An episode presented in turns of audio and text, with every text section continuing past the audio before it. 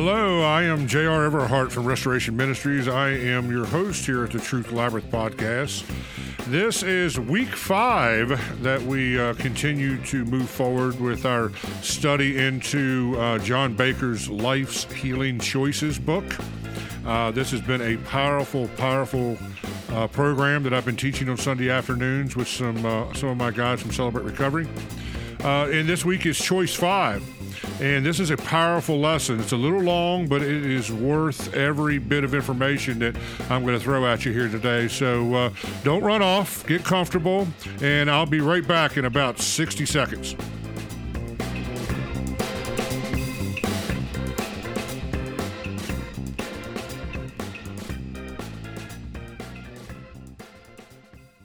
I want to talk to you guys for a second about my company, CLP Audio. CLP Audio is your one stop source for mobile audio and lighting, as well as a host of other services. Uh, we can handle everything from large outdoor concerts to small club type shows or even DJing your wedding or company picnic. Uh, we also work with local and regional government for public address events and summer community concert series type stuff. We also do event planning and band booking, as well as audio install work at your local church or high school. You'll find tons of information online about us on both Instagram and Facebook. When you go to our Facebook page, make sure that you read our reviews from our clients. You can also find us uh, by just calling me or texting us. Uh, 304 676 8811, 304 676 8811. You can also email me at um, jr.clpaudio at gmail.com. That's jr.clpaudio at gmail.com. CLP Audio has a long success record with dozens of bands, churches, and event venues all around the Mid Atlantic. Again, find us on Instagram and Facebook by searching CLP Audio or call 304 676 8811. That's 304 676 8811. All right, and welcome back. Um, see, we are in week five here of uh, John Baker's Life's Healing Choices, revised and updated. Freedom from your hurts, hangups, and hangups and habits. You'll have to excuse excuse, excuse my my flawed speech here tonight. I've really been struggling with a lot of allergies and haven't had enough rest and been working too much and you know all that kind of crazy stuff. So uh, God's grace is sufficient. So pray for me as we go through this. There's a lot of information to cover in this chapter. I got an enormous amount of um, good stuff, growth, and healing through this. Uh, this chapter of the book, you know, this principle five, voluntarily submit to every change God wants to uh, make in my life and humbly ask Him to remove my character defects. Uh, I believe this covers step five and six in the 12 steps. Uh, the beatitude that supports this principle is happy are those whose greatest desire is to do what God requires. So, uh, the transformation choice. Um, the chapter opens up with a uh, illustration about uh, remodeling your house and how we never really want to do that because of the mess that it makes in our day-to-day life and the expense that it is and buying the materials to do it with and paying someone to pretty much rip your, your home life apart and rebuild it in a better way. But it's a great illustration as to what this choice is asking us to do in making changes in our life. Um, I guess the first thing we need to ask ourselves is um, where do our character defects come from? Uh, der- character defects come from three sources they're biological, sociological, and theo- theological. Again, I can barely speak the language today. Um, We'll examine these three sources through our chromosomes, our circumstances, and our choice. I'm going to spend this podcast, and like I say with all these podcasts, this is not a replacement for actually taking this course in a legit format through Celebrate Recovery with someone like me who's been through this many times and is a leader and got sober time under their belt and, you know, is trained and equipped to be able to guide people through this thing. Um, this is just a, a 20 or 25 minute, maybe 30 minute synopsis. Uh, our meeting today took, I think it was two hours and 15 minutes, and there was uh, five of us, myself included. So this was a deep, deep uh, lesson. We probably will not get to any of the questions in the small group study guide uh, tonight or um, dig too deep into the testimony. Although there is, I, I know I usually don't do testimonies in the podcast parts of this, but there's something in uh, Sabrina's testimony that supports this principle in this chapter that I think is very, very important. Uh, so I will be bringing that to the table. So, number one, our chromosomes. This is basically speaking to the idea of what we inherit in our gene pool and what is kind of passed down to us physically. Um, we call this a predisposition.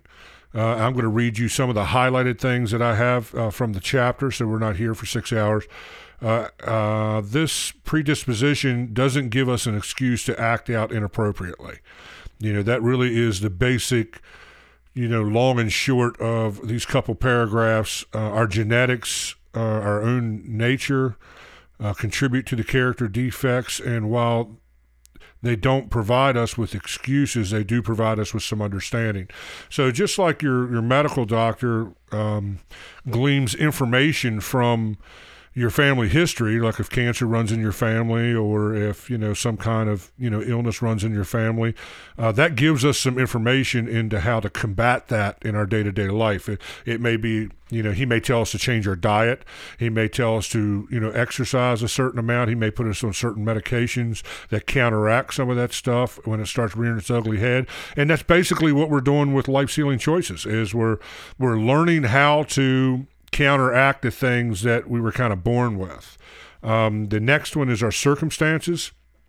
This is basically talking about the impact our environment had on us um, and how we were raised, the things that we dealt with as children, that sort of thing.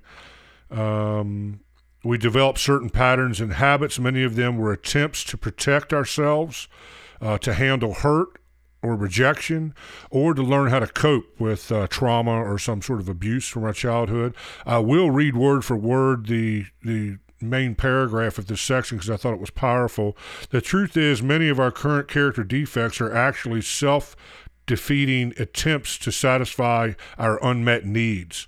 Um, you have a legitimate need for respect. If you didn't get respect early in life uh, or don't feel you have it now, you may settle for attention instead. Uh, you figured out how to get attention in various ways, some positive, some negative. Um, that these three things they're mentioning in this circumstances thing is respect, love, and security. That is the res- respect portion of that really speaks to me because you know I think we all want to be respected to some degree or another, uh, even by our parents growing up. You know, and uh, when we didn't get that respect, or if we don't get that respect now, you know, we tend to be the class clown. We tend to be, you know, overly extrovert, trying to overcompensate um, for our lack of validation and our lack of, you know, what we feel to be respect. And we've learned that that attention, you know, that we do through being the class clown and that kind of stuff, the life of the party, um, you know brings brings some some attention to us. It, it, brings things to us and kind of in a sick way tries to meet that need of, of being respected and validated. Uh, you also have a legitimate need for love. If you didn't get love you needed as a child, or perhaps you still feel unloved, uh, you may have learned to settle for superficial relationships or one night stands. Man, I can definitely speak to that. That, you know, I definitely did not feel uh, the unconditional love or, you know, um, emotional validation that I think um, most children you know desire as a kid. I was 11 of 12 kids, so there just wasn't. By the time they got to us, there wasn't a whole lot left over. Um, and my parents really struggled in that sense, anyways. So you know, I, I grew up trying to find that that uh, that love and acceptance through superficial relationships and one night stands. I was the guy that kind of jumped from one relationship to another. You know, I felt that I was very um, very empty if I wasn't inside of a romantic relationship with a woman. Um, praise God, I've, I've since come to a, a, a revelation in my life. This lesson was kind of the icing on the cake for that. You know, God's been teaching me through this season of my life that uh, that I'm validated through Him, and the things we're going to talk about from Sabrina's testimony later on here will reinforce that idea. The other thing is you also have a need for security. Uh, but if you grew up in an insecure environment or are in one now, uh, you may be seeking security through an accumulation of possessions. I know a whole lot of people. We got a couple guys in our program that really struggle with compulsive spending. I have been down that road myself. You know, sometimes we feel like we got to just nest possessions around us, and that gives us some sense of security.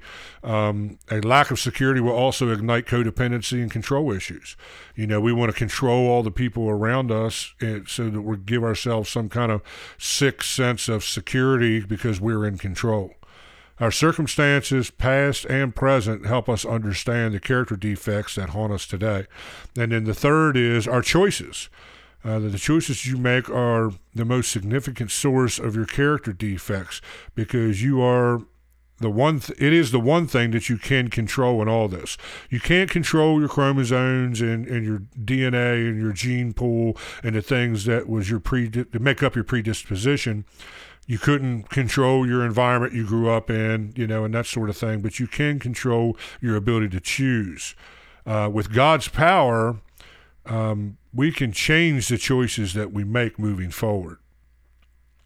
Uh, and I have highlighted our choices may have been influenced by our chromosomes or circumstances in the past, but ultimately we are responsible for the choices we make. I always say we live by the choices we make. You know, um, there's a whole nother podcast I can do on the idea of addiction as a disease in the face of our ability to choose, but that's another 30 minute, you know, synopsis of a conversation we can have about that later. Um, why does it take so long to get rid of our character defects?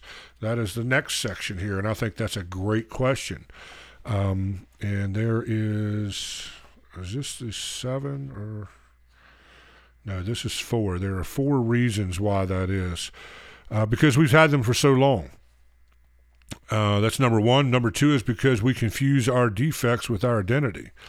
Yeah, I think those two kind of couple with each other because I know for me, I had a lot of the things that were really slipping me up and got me into recovery in the first place is stuff that I had been doing since, you know, as far back as I can remember. They were things that, you know, that go way back into my childhood. They were addictions and compulsions that were controlling my life in my early teens and things like that. Um, so, you know, sometimes they it, that can feel like an old pair of shoes. You know, they, they may have holes in them and you may get your feet wet, but you hang on to them because you're used to them, you know. Um, and then the next level of that is, we tend to confuse those defects with our identity. You know, many of us grew up with parents who told us that we were going to be a drug addict or we were going to be an alcoholic or we were going to be, you know, an angry person or we were going to be someone who struggled with codependency. Um, and those are negative things. Uh, that can that can help you feel like well that's my identity and I'm never going to change because of those things. Sometimes we so closely identify ourselves by our defects that we worry if I let this go, then what will I be? What will be left of me? Um, this has been part of me for so long. Who will I be if I ask God to remove it? That might sound silly to some of you guys, but that was a valid thing for me when I when I got into recovery and started working the steps and really got involved um, in in growing and, and going through the step study process and all that, and started peeling those layers of, of you know, dysfunction off of me. It was weird, man. It was even walking in early victory over some of this stuff was uncomfortable because it was completely foreign. It was like a culture shock. It was completely foreign to where I was. Not being a failure all the time was foreign to me. You know, I, it took me a while to get used to that because I just expected everything to blow up in my in my face like it always had. You know, but it's like I always say, and I mean, this is a kind of a bumper sticker you know saying that we have inside of many recovery groups is you know recovery delivers what addiction promises so when you decide to step outside of, of these things that have been messing you up. You got to just kind of walk by faith and trust that God is going to re-identify you in in His truth through His Word. And uh, again, that process was a little uncomfortable walking through it. But man, I'm so glad that you know I, I I'm where I am now. I wouldn't trade anything for the stuff that I've I've learned. It, has been a rough road, but at the same time, I'm a much better person because of it. Number three is because every defect has a payoff, and basically what that means is when you decide to to get high, the payoff is you get high. You know, if you're an alcoholic and you drink, the payoff is you get drunk and you forget your problems for a couple hours. You know, we kind of get attached to that you know, to that idea. And you'd be surprised how we condition our environments and the people around us to support that, you know, out of huge amounts of dysfunction or anger. Many people use anger to control people. Many people have huge personalities. I, I definitely fall into that category with a huge overwhelming personality to a point to where no one wants to challenge me because they really don't want to deal with angry JR. And um, all that was was a tactic to keep people off my back so I could just do whatever I wanted to do, you know. Um, so yeah, so you know every defect has a payoff, and sometimes we get addicted to that self-destructive payoff. Uh, and then fourth is because Satan discourages our efforts to change. I mean, let's face it, he's here every day every day I wake up, he offers me you know tons of opportunity to relapse and to go back to the life that I used to live, and I have to choose every day to pick up my cross and follow Christ. That's not an easy process. You know, that's very challenging. You know, it can be a bitter, jagged sp- pill to swallow sometimes, you know, but it's necessary. Uh, it gives us some scriptures about how um, Satan is a liar. He's the father of lies. When he lies, he speaks his native tongue. It's pulling those scriptures. I think Jesus is the one that said those things, uh, that there's no truth found in him, but that uh, when you seek him, you will know the truth and the truth will set you free. So uh, I always lean into the idea uh, in the scripture that says, when you resist the enemy, he will flee. So I, I, re- I resist, man. You know, I mean, if if we're both standing in a doorway and I want to get through that doorway and you're trying to stop me from going through that doorway, I'm going to resist you and it's going to be a fight you know and that's the same approach we have to take to resisting the temptations of the enemy and resisting the lies he tries to plant in our mind. Like i'm really not that bad.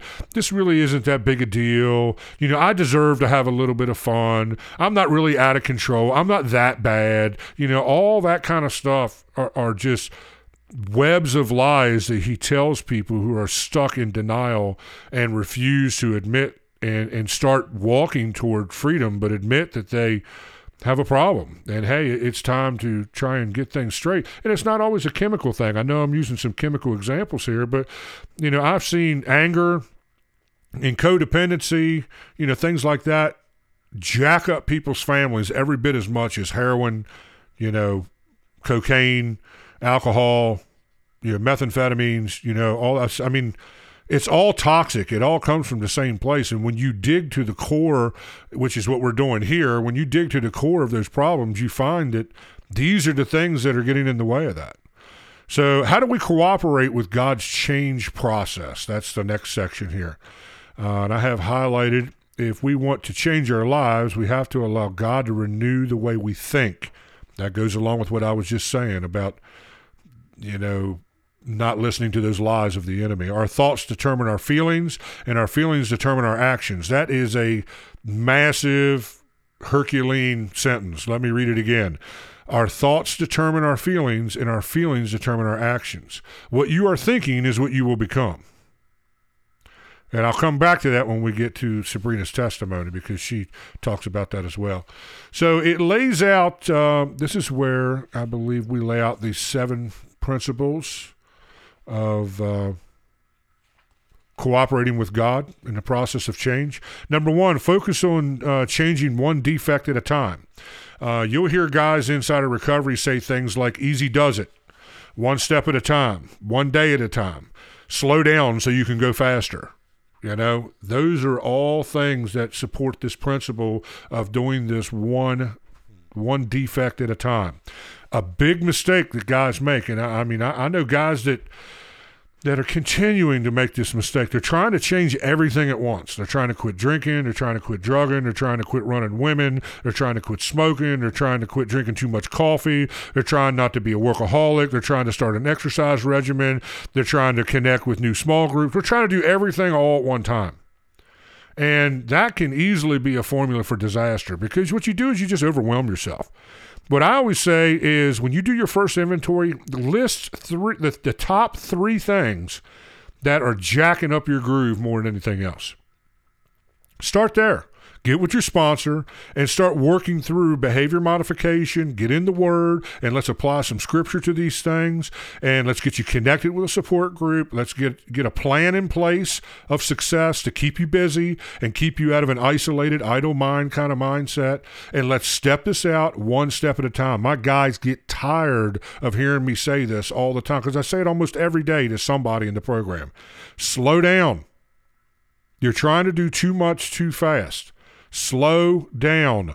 Focus on your next step. Don't focus on the Mount Everest a mile down the road you know you're going to have to climb to get where you, you think you want to go because at this point you really don't know where you're going. You're just going towards sobriety.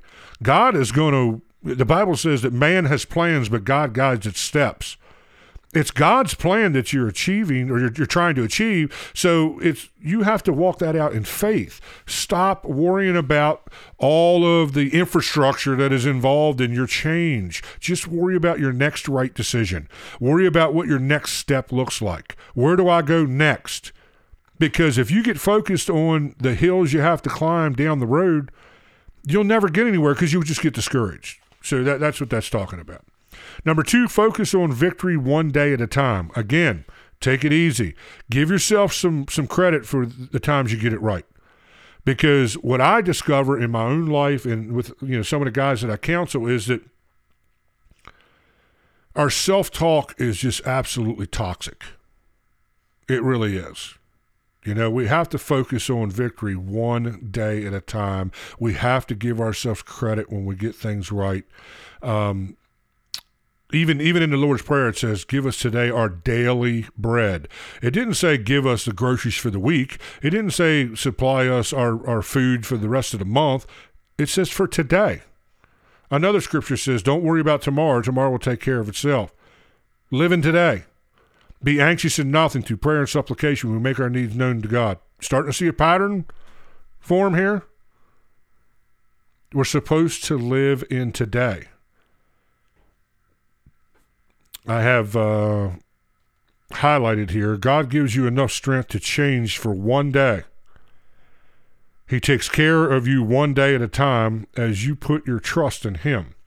That's all it takes. One day at a time, guys. One day at a time. Each night, thank God for whatever change or victory He has worked in your life, no matter how small. You have to give yourself credit for when you get it right. And don't let the enemy come rushing in and rob you of your glory. You know, when you get it right, it's okay to take credit. You're not being an arrogant jerk. You're giving yourself some credit. You're learning to love yourself again. That's part of that process. Number three, focus on God's power, not your willpower. Um, this is a this is a big one, man, because guys come into recovery programs, and this this really, well, I was going to say it, it really applies to chemical guys, but it really applies for everybody. You know, they come in, they want to get a quick fix. They want to learn a handful of truth. They get a little spark of, you know, freedom, and then they go running out the door and you don't see them again for six or eight months. And then they're back and they're 10 times worse the next time you see them than what they were the first time. Again, slow down. This is not an overnight sensation. You did not get to where you are overnight. You're not getting out of where you are overnight. And you can't do it in your own willpower. That's the difference between Celebrate Recovery and secular programs. Now, I know a lot of secular programs point toward spirituality as a strength. Some point toward Christianity, depending on what type of group you're in, depending on what type of sponsor you have. There's a lot of Bible believing, Jesus loving people in AA, NA, you know, all those, you know, secular groups. I'm not taking anything away from that. Celebrate Recovery, on the other hand, is specifically designed and structured around biblical scripture. So there's there's a difference there when you try to do this by your own willpower, your power is wouldn't feel feel a thimble to God's power working in your life. This always made really good sense to me because I know that I I don't have a lot of power. I know that my willpower is not that great. So I really do need to be stepping these things out and working these things out through God's power. Depending on your own strength will actually block your recovery, is something that I have um, highlighted here. It gives an illustration of how 80% of people who make New Year's resolutions don't follow through with them. I think that's uh, big time stuff. The next uh, four focus on the good things and not the bad. The Bible says, Fix your thoughts on what is true and good and right. Think about things that are pure. Think about all you can uh, do to praise the Lord and to be glad about it. Again, this is about controlling our thought life. You know, where is our focus? That's that's something I ask myself on a daily basis. Where is my focus? Is my focus on biblical principles? Is my focus on God? And it's super easy to get out of focus because the enemy never stops trying to distort our lens. He never stops trying to defer our faith. He never stops trying to pollute our, our thinking with toxic thinking. We have to take the Bible even gives uh, uh, gives us a scripture that talks about taking our thoughts captive, imprisoning them, and weighing them against against God's word. And if it lines up, then we receive it. If it doesn't, then we cast it down and we keep moving forward. You know that that's how we have to control. You know our focus. So we need to focus on the good things in our lives. You know, for me, when I got into recovery, I had I had to start making some real gut level changes. I, I stopped watching things on TV that I think were not bringing anything positive into my life. I used to be a very, very deep and dedicated um, horror movie junkie. You know, loved it. Absolutely loved it. Was a wall into the zombie culture, all that kind of stuff. It all just seemed like hokey fantasy stuff to me.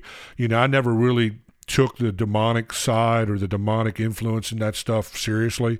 You know, I just felt like, you know, the people who are who are creating zombies in Hollywood are the modern day Picassos. You know, I mean, there's a there's a there's an art form to all that that I always respected and found interesting. And then uh, I started to really struggle with some PTSD issues in my life from past trauma that I had been through, and God showed me that, you know, polluting my mind with these gory movies and this this horrible, you know, death filled dialogue and some of this stuff was not helping my situation. So I just I just made some like hardcore changes and all that. You know, if if that doesn't work for you, that's between you and God. I'm just telling you how it worked for me. You know, I had to make some serious changes, and I, I'm very I'm very cautious about what I allow myself to watch in in terms of violence these days, you know, because I, I just don't want to fill my head full of that stuff. So I need to be focused on the good things, you know. I and I have shared my you know daily, weekly study routine online before and stuff like that, and um, I, am very dedicated to feeding myself the word on a daily basis. I on a regular basis a, conservative estimate would be I probably listen to at least four or six sermons a day because I'm a podcasting junkie.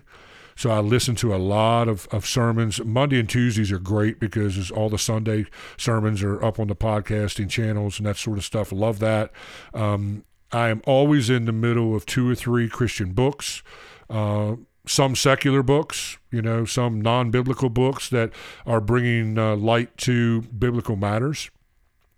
Um, you know, I try to stay in a constant state of prayer to the best of my ability. You know, I'm not saying that I knock this stuff out of the park every day. There's some days where I just cocoon myself in in Christian podcasting, and, and I have the, the Bible and several different translations uh, in audio form. I spend a lot of time on the road in the music business and that sort of thing. So I listen to a lot of audiobooks and a lot of podcasting and a lot of uh, the Bible on uh, audio you know version digital audio version. So that that's me you know living out this number four uh, principle here of uh, focus on the good things and not the bad. You kind of are what you eat spiritually. And if you feed yourself junk all the time then don't be surprised when junk is what comes out especially if you're somebody who struggles with anxiety, you know, because anxiety can be triggered by all kinds of crazy stuff like that. And I am someone who struggles with anxiety, so I always try to uh, feed myself positive things. Number five, focus on doing good, not feeling good. Let me say that again. Focus on doing good, not feeling good. If you wait until you feel like changing, you'll never change. The enemy will make sure that you never feel like it. But if you'll go ahead and uh, do the right thing, your feelings will eventually catch up with you. It's always easier to act your way into the feeling than to feel your way into an action. There's another Herculean sized sentence. Let me read it again. Uh, it's always easier to act your way into feeling than to feel your way into an action. You know, sometimes you got to fake it till you make it. We don't live by our feelings. The Bible clearly tells us that. And I really honestly try to distance myself from people who live their lives that way because it's not biblical. It doesn't really line up, you know, with uh, responsible living by any standard, biblical or non biblical, Christian or non Christian. You know, uh, we need to be thinking in a rational mind, not an emotional mind all the time. And if you're making decisions out of that emotional mind all the time, out of your feelings, if you're making all your decisions out of your feelings, well, then you're not going to make the right decisions most of the time. When you're making decisions out of what you know to be true, based from biblical perspectives or even you know, uh, legal perspectives, following the law and doing what you're supposed to be doing, you know, and and um, you know, living out the responsibilities that is put before you as a mother or a father or an employee or a daughter or a son, uh, a mom, a dad, a grandparent. You know, all those things come with responsibilities. They don't always feel good when you're doing good. The hardest thing as a father I had to do raising my daughters was doing the right thing when it when all I wanted to do was be their buddy. Well, you know, God called me to be their father, not their buddy. You know, they're adults now. Now I can be their buddy. But when they were kids, and especially through the teenage years, they needed a father. They didn't need a buddy. They needed someone to challenge them, challenge their thinking, and in some cases put a foot in the rear end and tell them, no, you're not going to do this because it's not what, what is healthy for you right now. Whether you understand that or not, it's not what's healthy for you right now. How many times does God do that with us? How many times does He bring people across our path to challenge us in that way? You know, are we receptive to that? Are we people who receive the people that God puts in our life? I can't tell you how many times, and this just like blows my mind. I see people fervently pray for God to help them. And then God sends someone into their life that just jacks them out in the left field somewhere and really knocks them out of their comfort zone. And the first thing they do is get mad at them and run from it and make them the bad guy. When that person was God's messenger into your life, trying to point you toward a healthier way of viewing your life. Just because it didn't feel good doesn't mean it wasn't true. If God can't challenge you, He can't grow you. Because if you think you have all your own answers, you're never going to get anywhere with any of this. You're just playing games. Let me just bust the bubble for you. You do not have your own answers. Okay? You don't. Neither did I. Shoot, man, there's sometimes I wonder if I got any answers now. I'm eight and a half years into this. September will be nine years I've been in Celebrate Recovery, working the program, putting my face to the dirt and, you know, taking that jagged little pill, swallowing it, looking in the mirror, doing the hard work of peeling the layers of the onion off. None of that stuff was comfortable. None of that felt good. None of it made me feel warm and fuzzy. I can't tell you how many times I left Celebrate Recovery meetings or even my counseling meetings and just was in shell shock from the truth bombs that were going off in the room. Every one of them hitting the nerve. I needed that. I absolutely needed that. It's like building your immune system as a child. You know, when you let your kids go out and play in the yard and get dirty, they bring germs into their, their physical environment and their body builds an immunity to it. It builds a stronger immune system that way. It's the same way when God sends people into your life to like kick you out of your comfort zone. I used to sit under the, the preaching of a, of, a, of a pastor that constantly taught about the importance of having enemies around you in your life, how they needed to be close to you because they challenge everything you say and they challenge everything you believe. And if you're going to, you know, bring an opposing argument to the table, you're going to have to figure out why you believe what you believe and why you do the things that you do. That's self examination, that's inventory. That always brings good stuff to the table. Number six, focus on people who help, not hinder. Again, if you run with the dogs, you get the fleas. You know, uh, the Bible says, don't be fooled. Bad friends ruin good habits. You know, you can't go down and hang out at the strip club if you're a sex addict and act like you're going to live in any kind of sobriety. It's not going to happen. You're just playing games. You're not going to go down to the bar with the boys and shoot darts and eat peanuts if you're an alcoholic. You may get away with it for three, four, five times, maybe six months or a year. Sooner or later, that temptation of that bottle is going to win. You can't stand at the tree of the the the of knowledge of good and evil. Here again, I can't speak the language today for some reason. Eve stood at the tree of of the knowledge of good and evil and had a debate with Satan the serpent. When you go into those environments and you're doing that stuff, you're having that conversation with Satan. I promise you, in your own power, you will lose that conversation every single time. The only way you overcome the enemy is through Christ. That's it. You can't overcome him on your own. You may get some form of freedom. If you discover the truth about yourself, yes, you will grow. But you'll never get peace of mind and you'll never be truly sober with peace and harmony operating in your life. At best, you may be a dry drunk. And that's someone who's not using the chemicals or being angry at their wife, but they're being angry at their neighbor and they're still a jerk because they never dug into the core issues of why they are who they are. So make sure you're surrounding yourself with people who can help promote healthy living and sobriety in your life and not hinder you. And the enemy will always send somebody across your path to try to trip you up and jack you up. So be careful of the, of the new people that come into your circle when you're trying to walk this stuff out. Number seven, focus on progress, not perfection. I can't uh, I can't lean into this more more more and more every day. I can't lean into this enough is what I'm trying to say. You know, this this is this is gigantic. Uh, some of you may be thinking, I've been reading this book for a while now, and I don't see a whole lot of change yet. Don't worry about it. It's progress, not perfection. Remember how I said easy does it, one step at a time, slow down so you can go faster? This is where these principles are now playing out.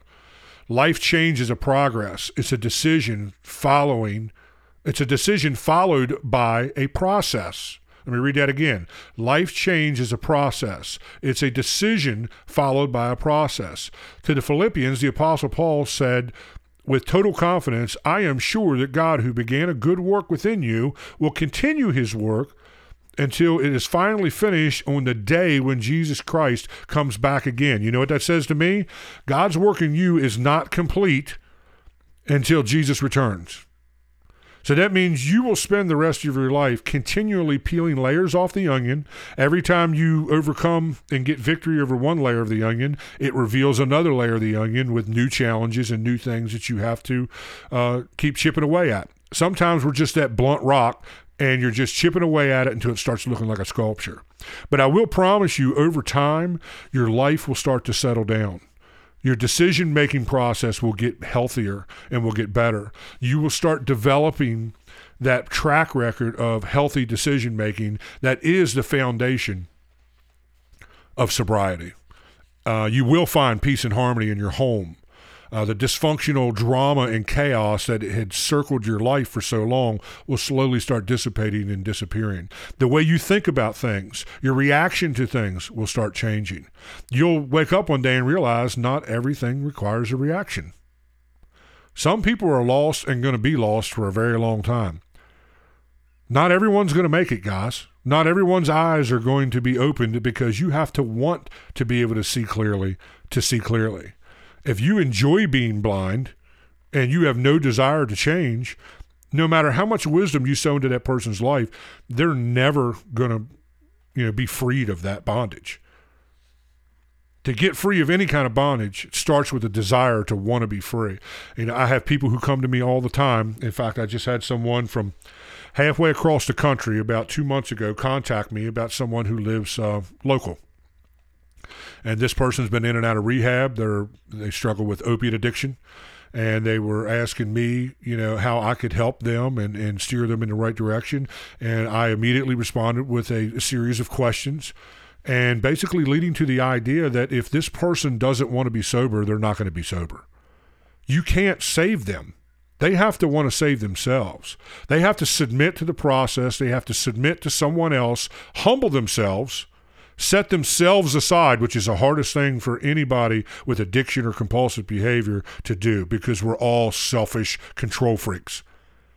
But you have to set all that aside, humble yourself, and submit yourself to a group of people who can see into your life in a rational manner and help steer you toward good decisions until you can get free from the things that are causing the dysfunction in your life and start making good decisions on your own. So that means putting your life in someone else's hands. The Bible says when we confess our sins to God, he forgives us, but when James 5:16 it says if we confess our sins to each other, he heals us. So we are built for connection. Addicts are always the loners. At, at, best, they'll have a girlfriend or a boyfriend that is their partner in crime. But then they will isolate away from everyone else. Because when you're isolated, that's when the enemy can control you. When you're connected to other people, then there's this iron sharpening iron process that happens where you're sharpening each other because you're rubbing against each other spiritually, and God is making you both better people that's not an easy process. And what I ended up having to tell this this person was, it sounds to me like they're still playing games. You know, they they want recovery. I've never met anyone struggling with addiction that didn't say I want to be sober. Every one of them said I want to be sober. They will not argue with that. They have learned, especially if they're like this guy and they have been in and out of rehab several times, they've learned how to speak the recovery language. That doesn't mean that they have any application of it in their life. Wisdom without application is useless. And that's what is so awesome about this chapter that is talking about putting the change rubber to the road. Um, at the end of each one of these chapters is a couple testimonies. Uh, this week's testimony from Sabrina really spoke to my heart. This is someone who grew up, I believe her father was an alcoholic. She grew up in a very dysfunctional family. She ended up becoming a sex addict and someone who struggled hardcore with um, codependency and control issues. And uh, she kind of learned to use her sexuality to get attention and to um, you know get validation from people, but kind of felt dirty in the process because that's kind of how it works. Uh, so I want to read just a couple small excerpts from her story. Guys, I cannot express how important it is to just get on Amazon and buy this book. It's like 10 bucks. There's a paperback version of it now. Life's Healing Choices by John Baker.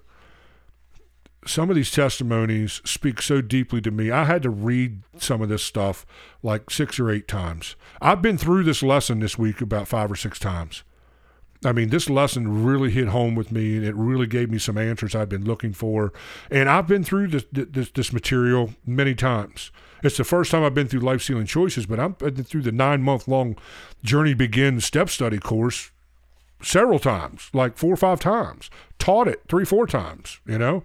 Um, and for whatever reason, God is choosing to peel a different layer of the onion off this time, and this stuff really spoke to me. So she's talking, my behavior patterns no longer protected me. Um, her behavior patterns was her acting out, her being codependent, trying to control people, uh, trying to control her family or kids. Instead, they damaged me in my relationships. Yes, many others had contributed to my pain, but contrary to what I believed, I had choices. So it comes back to that choices thing. And then she goes on to talk. In recovery, I realized that I was just as selfish as the boys in high school who used me, or my husband who controlled me or lashed out at me in anger. I was using them as much as they were using me. In my denial, I believe they were selfish, and I wasn't because that's what denial does. It blocks us from our emotions. It blocks us from seeing the truth. So in this case, her denial was telling her that they were being selfish by using her and that she wasn't, that she was a victim. She's playing the victim role here. But then God's going to do something, so pay attention. But just like anyone else with an addiction or compulsion, I did these behaviors hoping I would feel better and I would be happy.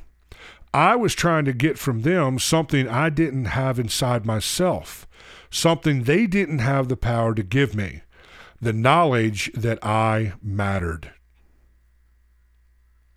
That blew me completely out of the water. So she used sex, she used codependency, you know, she used her, her controlling demeanor and things like that to try and get someone to validate her and, and to show her that she mattered. She said, As long as I believed I didn't matter, I wouldn't matter. I even enabled others to believe the same. I chose to allow their selfishness because of my own selfishness. So what she realized was she may she may have let these boys in high school have their way with her, but she was only doing that because she was trying to get something from them. She was trying to get this feeling, this knowledge that she mattered.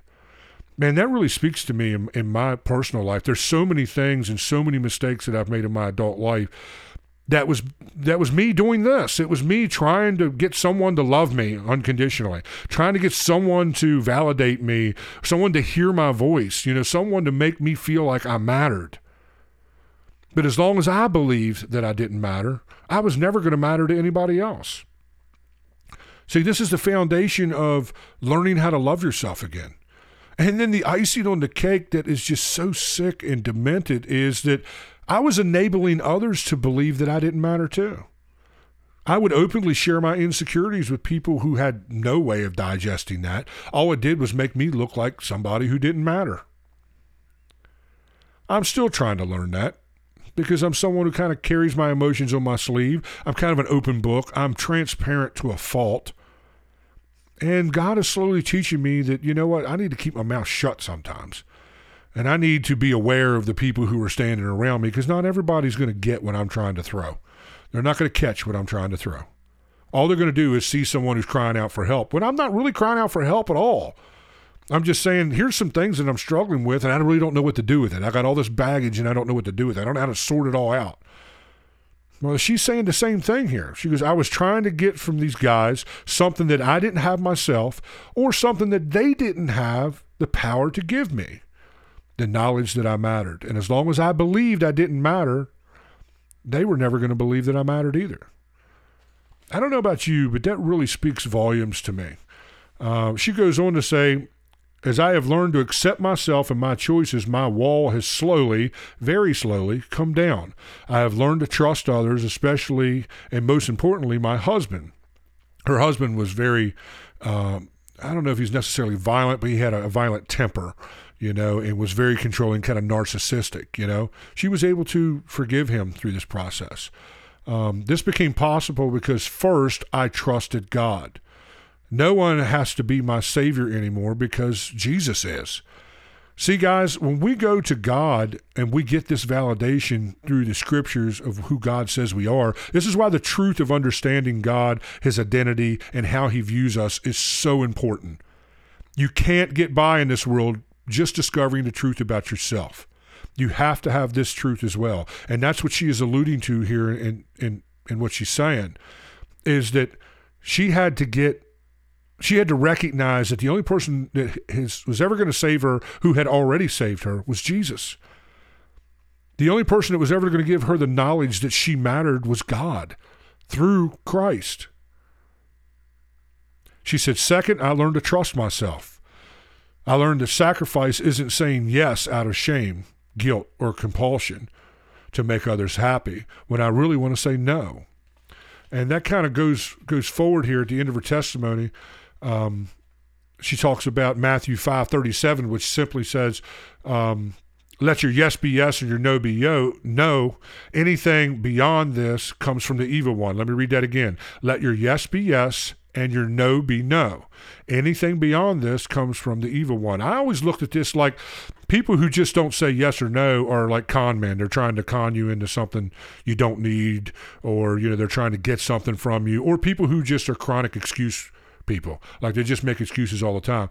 But no, that's not she that's not what she's saying here. She's bringing a different angle to this scripture. What she's saying is when you tell somebody yes when you really want to say no, you're acting out of a destructive habit that is called codependency because you feel obligated to help that person. When you're not being a jerk by saying no, you're just respecting some boundaries that you put in your life. So when you act out, when you say yes and you really feel no, that is coming from the evil one. That's the second part of that scripture. Anything beyond this comes from the evil one. That is Satan's plan to get you jacked up and lost inside of codependency. Codependency, let me define that because a lot of people are uh, kind of in a gray area about this.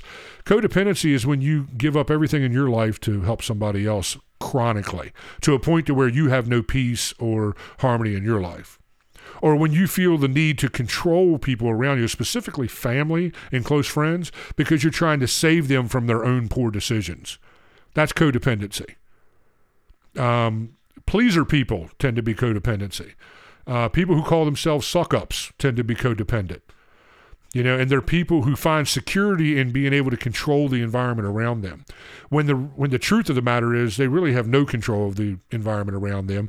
And the second they start understanding that and start leaning into God to protect them and to give them that sense of security is the beginning of them getting free of codependency. Uh, codependency is a whole nother podcast. In a nutshell, good, healthy boundaries and learning to love yourself and respect yourself is the key to getting free to, from codependency. Guys, that's the lesson this week. Thank you for listening.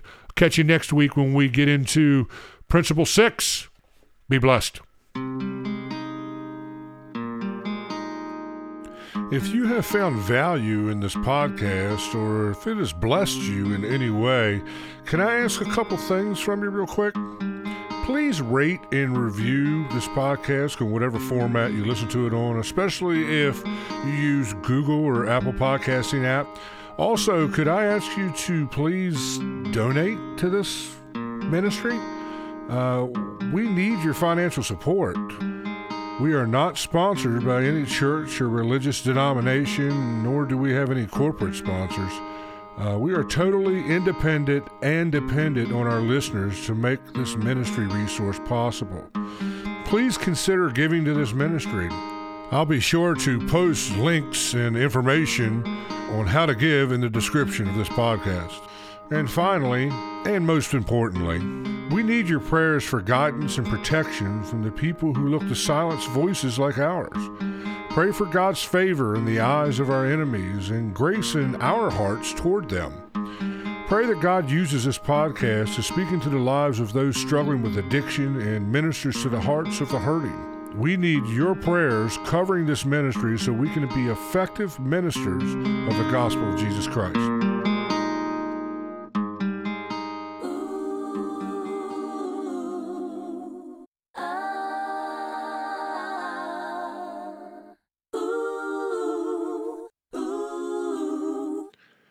Thanks for listening to this podcast. My prayer is that it blessed you and brought you a fresh understanding of our lives in this world and our need for unity in Christ. A brush fire of revival in Jesus Christ is our only hope for satisfaction and true joy as we walk out the human experience that is our day to day lives. It's been my sincere honor to be your host today at the Truth Labyrinth podcast. Be blessed and be a blessing to those around you. Till next time, I leave you with a scripture from Ephesians 6 23 and 24. Peace be with you, dear brothers and sisters, and may God the Father and the Lord Jesus Christ give you love with faithfulness. May God's grace be eternally upon all who love our Lord Jesus Christ.